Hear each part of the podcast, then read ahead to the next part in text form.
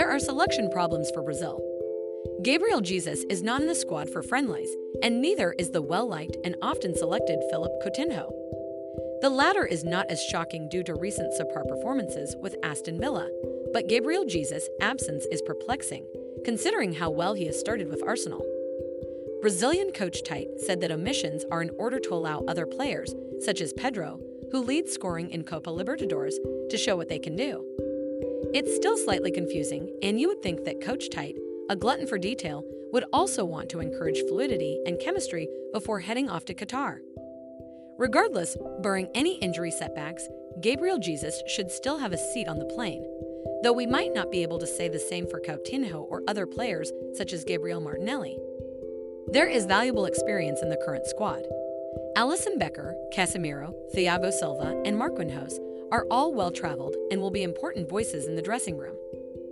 Many often question Brazil's defensive issues, specifically out wide, but this side actually defends very well. Conceding only five goals to get to the World Cup, especially in South America, is not an easy feat in this team. The team emphasized a need to be collective together, on and off the ball. Brazil has one of the center back pairing. They're very experienced. Thiago Silva, Marquinhos, sometimes Eder Militao. They give something different to Brazil in terms of defending. But their goalkeepers are also amazing. Two starters in the Premier League, Alisson for Liverpool and Ederson for Man City, then the rest are top in Brazil, so they get a lot of consistency for the team. That's why Brazil conceded only five goals in qualifying. The upcoming World Cup, for better or worse, is unlike no other. Not only are countries dealing with having to stop domestic competition midway through the season, but they also have less time to fully prepare for it as a squad. Brazilians, however, won't care as the time to reclaim the World Cup trophy is right now. We know Germany has a good team. France has a good team. We know Argentina always plays very well at the World Cup, but Brazil has a very good chance just because of the way. They are preparing, performing, and even talking. They have a lot of players who can play. Brazil hasn't had a team where they can build really, really good players, and that's what's going to make a really powerful Brazil.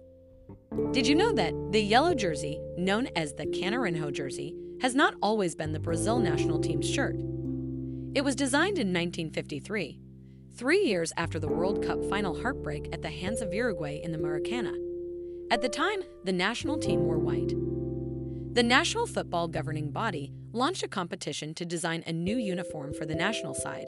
The condition being the new kit should have the colors of the national flag, as the current did not carry the idea of Brazilian nationality. More than 300 entries were submitted. The winning submission was by Aldyr Garcia Schlee, a Brazilian who felt torn by the 1950 result given that he was born on the border with Uruguay. Fast forward many years, including a record five World Cup wins and two Copa America triumphs, the yellow jersey had become a symbol of optimism, luck, and unity among football fans.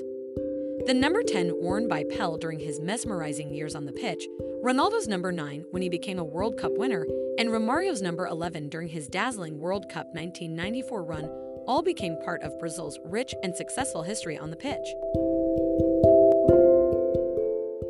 Remember to follow Golia and hit the love heart or share it with a loved one.